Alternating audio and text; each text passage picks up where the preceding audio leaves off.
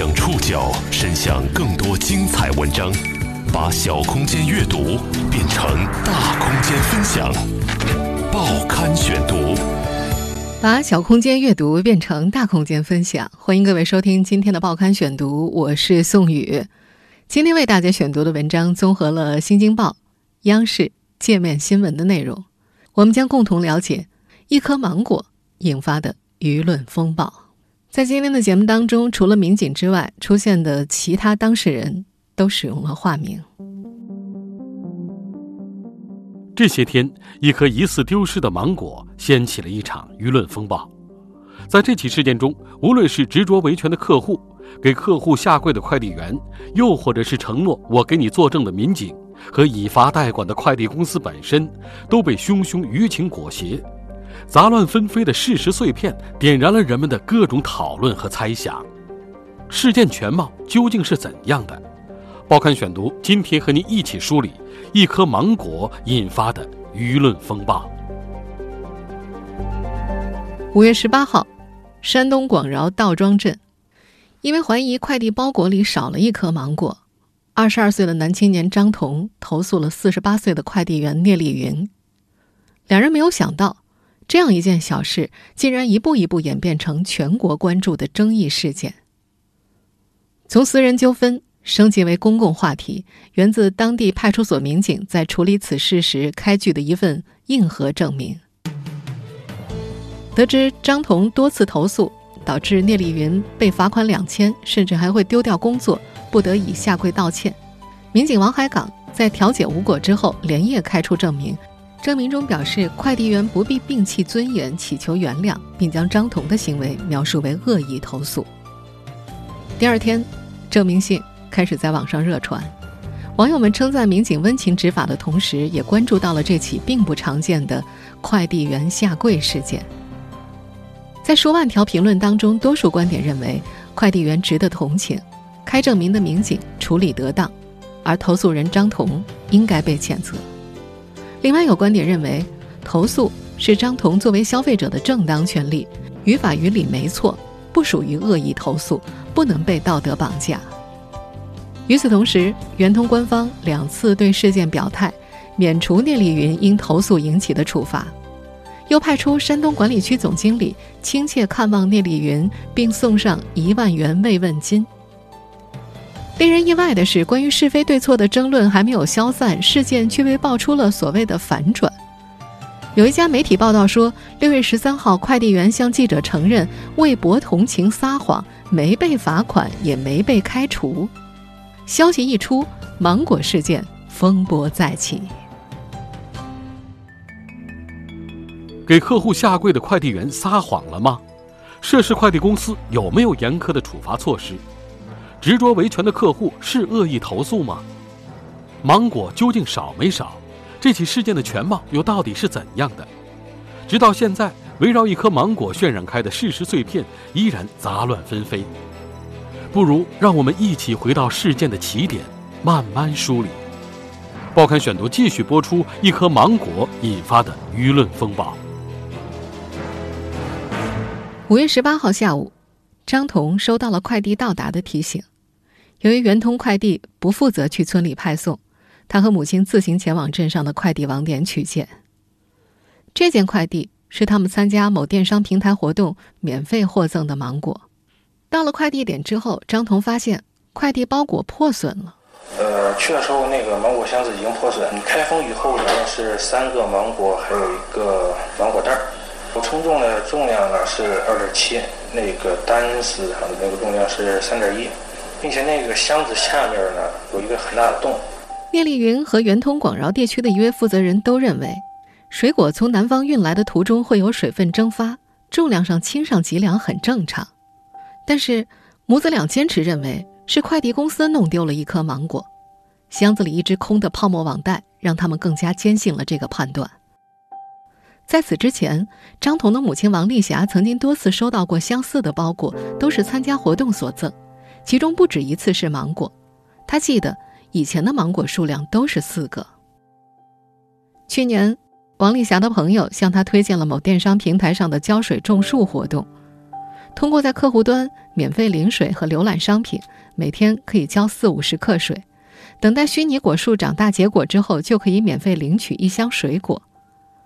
领一次水果耗时不短，两个月只多不少。这份期待是张家母子较真的原因之一。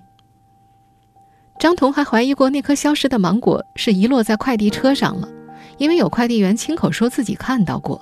当时跟那个站内工作人员说呢，他说确实在那个他们的运货车上看到过一个芒果，但是他们并没有做任何处理。事后。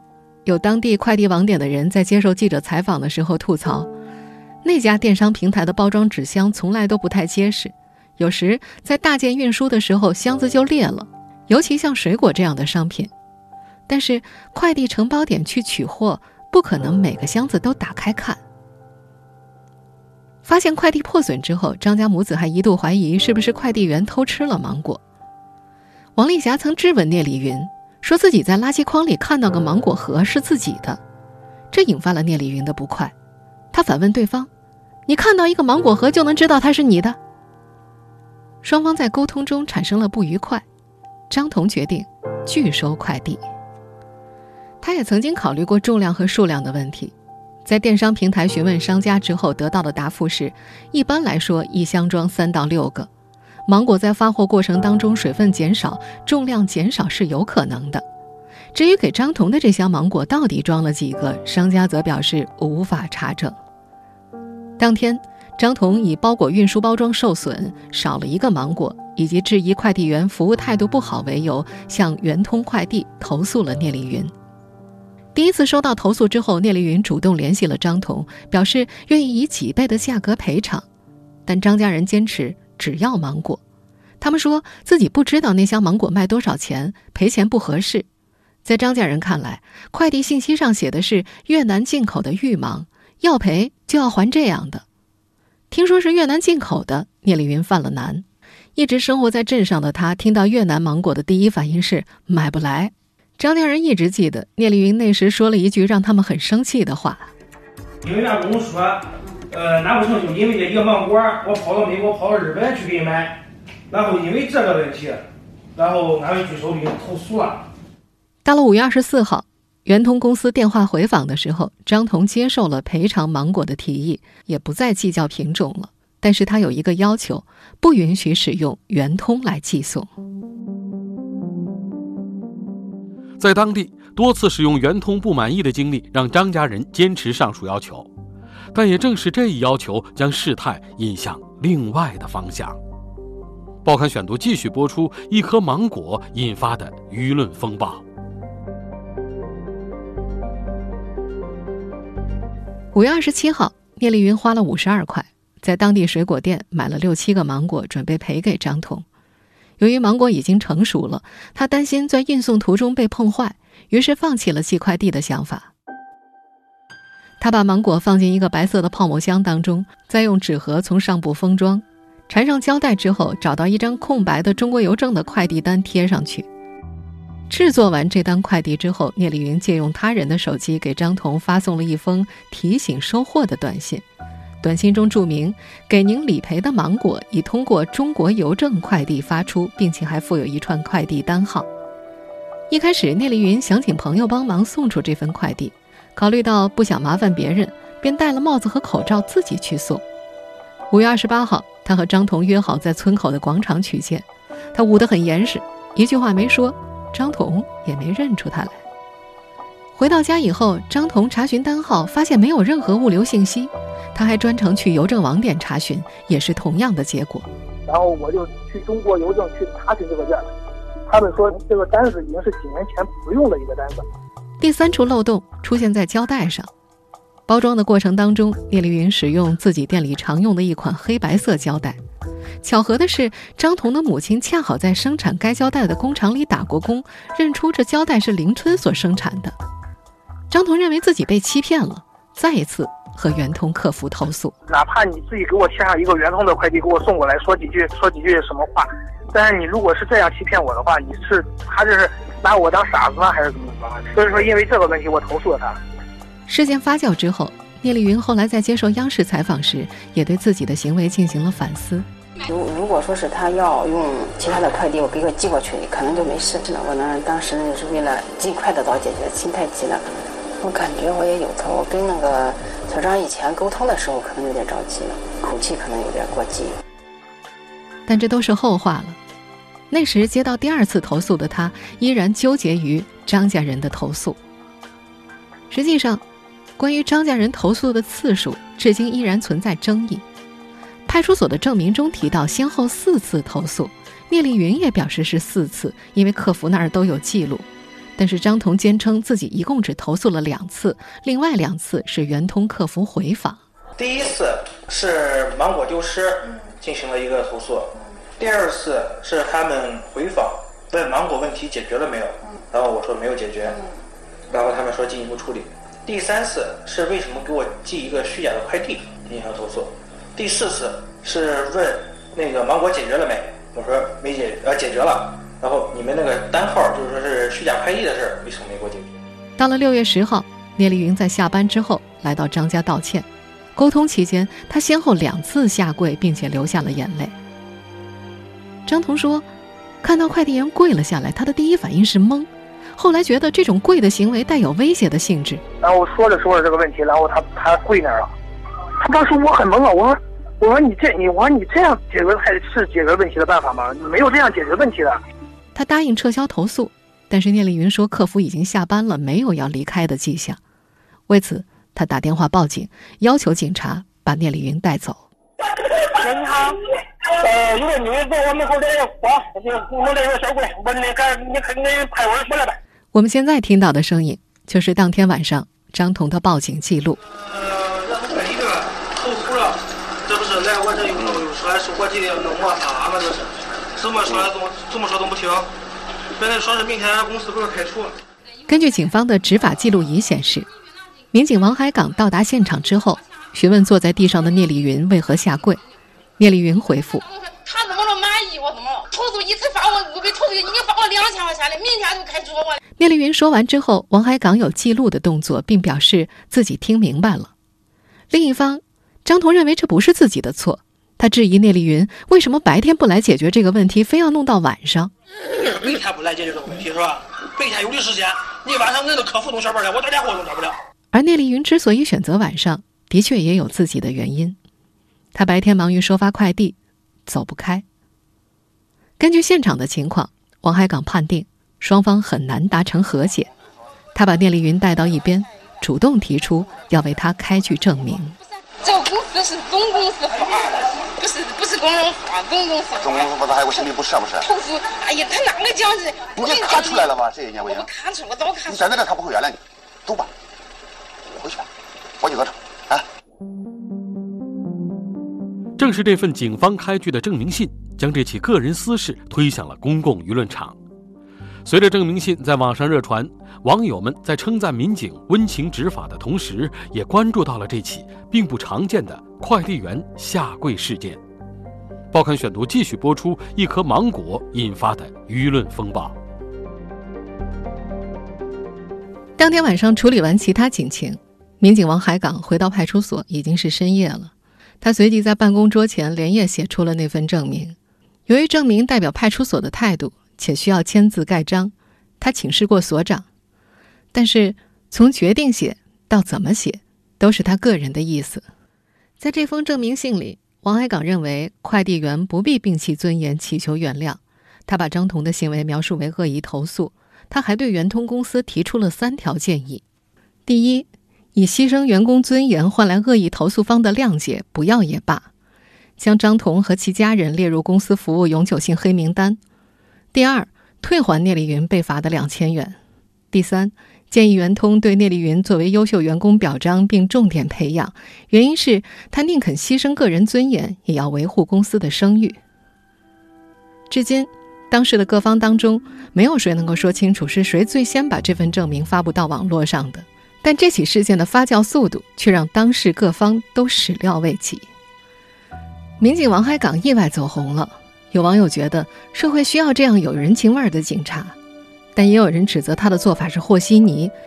尤其建议圆通将张彤及其家人列入公司永久性黑名单，更是缺乏理性，是滥用公权力的行为。对于争议，王海港自始至终对于开具证明性持自信和坚定的态度。他认为警方出警的目的就是要化解矛盾、解决问题。如果不管的话，双方的矛盾会继续扩大化，会产生很多不可预料的情况。广饶县公安局副政委张立兵在接受央视采访的时候提到，对于民警发自内心的朴素的正义感和一心为民的情怀，应当值得肯定。民警出具这个证明，不属于我们公安机关法定的职责。对于民警出自内心的一种朴素的正义感，我们认为值得肯定。从我个人的理解呢，他主要是为了当时防止激化矛盾，把问题先冷化下来，冷处理一下。近年来，公安系统内一直提倡做一个有温度的警察。事发之后，当地道庄派出所的一位民警说：“王海港警官是出于好心，只不过这次事件社会关注过多了，至于引起的争议，他不便做出评价。”事件发生之后，这位警官说自己没跟王海港聊过，他觉得这位同事本身压力非常大，作为同事他不好去问。警方出具的证明信传开后，张彤成为众矢之的，网上铺天盖地都是对他的谴责声，甚至陌生人加他微信只为骂他，他不堪其扰，开始频繁接受多家媒体的采访，提出这份证明不公平，对自己造成极大困扰，舆论又开始渐渐转向。报刊选读继续播出一颗芒果引发的舆论风暴。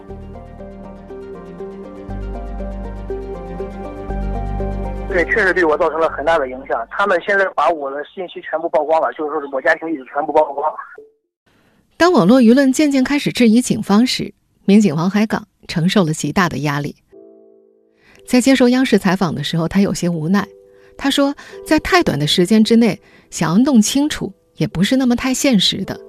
他觉得，当天晚上到达现场之后，自己已经听取了双方的陈词和申辩，对事情有了认识，这个没什么问题。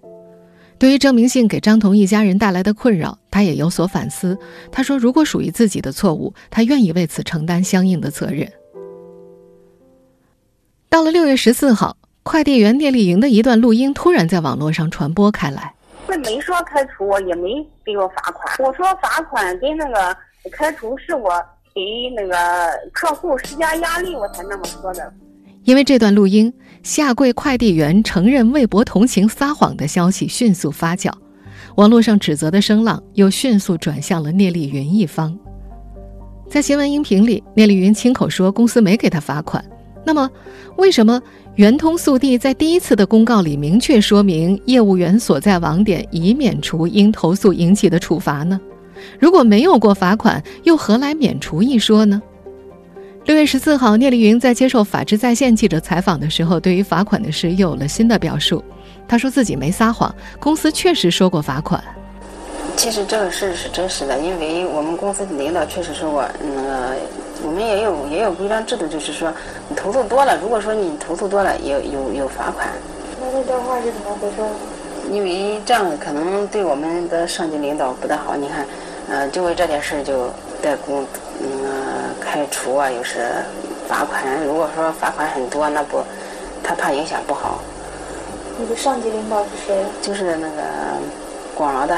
我当时真是没有撒谎，当时公司确实收过罚款，啊，就说是因为这就这一个事呢，嗯，接近一个月没有那个处理完了，一直嗯，就是公司影响很不好。聂丽云到底有没有被罚款？六月十五号。山东广饶县圆通分公司的戴经理在接受央视记者采访的时候是这样说的：“我了解的事情以后没罚。您从头到尾因为这个事情都没有处罚过。针对这个客户多次投诉嘛，嗯，我捋一下，多次投诉，然后我就告诉业务员，如果说客户还在投诉的话，对你处罚两千元。那您这个两千元决定处罚的依据是什么？”我是顺嘴那么一说啊，没有真处罚他。我真实的想说，你赶快把这个事情给我摆平，不要叫客户投诉了。那我们应该有公司也要公司的制度吧？投诉一次要要罚多少钱？投诉就是按那个他那个情节的严重，这么来界定。这位魏经理表示，总公司有一套完善的考核制度，但是关于接到客户投诉，派送员是否会被罚款，以及罚款的具体判定，他记不清楚了。在聂丽云决定前往投诉人家中道歉时，圆通速递到底是否对他有没有处罚的决定？圆通速递在官方公告当中所称的已免除处罚，是聂丽云口中的两千元吗？这两千元的依据是圆通速递总公司的相关规定，还是广饶网点负责人魏经理的随口一说？针对这些问题，多家媒体的记者都反复追问了广饶网点的负责人、圆通速递派去处理问题的工作人员以及聂丽云本人，但是几方都没有一个明晰的说法。这起由芒果引发的舆论热潮背后，折射出一系列值得思考的问题。执着维权的客户是恶意投诉吗？民警出具的这份证明是否有一些不妥之处？这桩纠纷还暴露出涉事快递公司内部的哪些问题？报刊选读继续播出一颗芒果引发的舆论风暴。针对投诉人是否涉嫌恶意投诉的问题，中国政法大学传播法研究中心副主任朱威在接受央视采访的时候表示：“投诉。”只有合法投诉和非法投诉，从来就没有过恶意投诉这一说。我从来就没有过恶意投诉这一说。对一个匠人来说，少一个芒果不行。今天少了芒果，明天可能少的是别的东西。我觉得有一个较真的消费者，这个社会呢可能会变得更好。在朱威看来，张彤作为一名消费者，投诉快递平台的行为是依法维权、依法投诉。至于民警王海港出具的这份证明。在首都经贸大学法学院副教授尹少成看来，确实有不妥之处。该证明虽然它不是个行政处罚，但它具有行政指导的这种性质。对于快递公司，虽然没有强制执行力，但是这种指导它却可能会给张某权益造成一种侵害，确实存在欠妥之处。事件发酵之后，民警王海港承受了很大的压力。有人质疑他在出警当天晚上感情用事，不过朱威副主任不这么看。他没有站在消费者的角度去考虑这个问题，甚至没有全面的去考虑这个问题。但是我觉得他还是值得点赞的，毕竟他在这个处理这个问题的时候很果断，而且他写的这个东西深入人心。他提到了一个我们长期以来忽视的一个话题，就是劳动者的尊严问题。我觉得这一点还是人心向善的。在学者们看来，此次事件还暴露出涉事快递公司内部存在以罚代管的问题。这位快递员晚上登门，甚至选择下跪这种极端的方式，都和公司内部管理有一定的关系。一旦有罚款的时候，这个时候就会引发后面的问题，就是我会不顾一切保住工作，会不顾一不顾一切的。不让自己受到罚款，那么所有的这些代价由谁来承担呢？由投诉者承担，所以他就放任了这样的后果的出现。他之所以让被投诉人去找这个投诉者，他的思维就是不是要解决这个问题，而是要去解决提出问题的人。在首都经贸大学法学院副教授尹少成看来，是涉事各方主体的一系列不当处理，让这件事闹得如此沸沸扬扬，而这才是值得我们反思的地方。网络喧嚣还没有最终平息，但事件的几方当事人都想恢复平静的生活。张彤的母亲担心旁人说闲话，朋友约他去赶集，他也不敢去，只能够骗对方说自己已经去过了。他觉得儿子占理，但他不知道该怎么跟别人说。他觉得网上骂的太难听了。聂丽云也只想尽快恢复正常的生活。这些天前去向他求证的人太多了。他很长时间没在快递店里露面，好多快递都没来得及送出去。他担心，要是送晚了的话，可能还是有人投诉。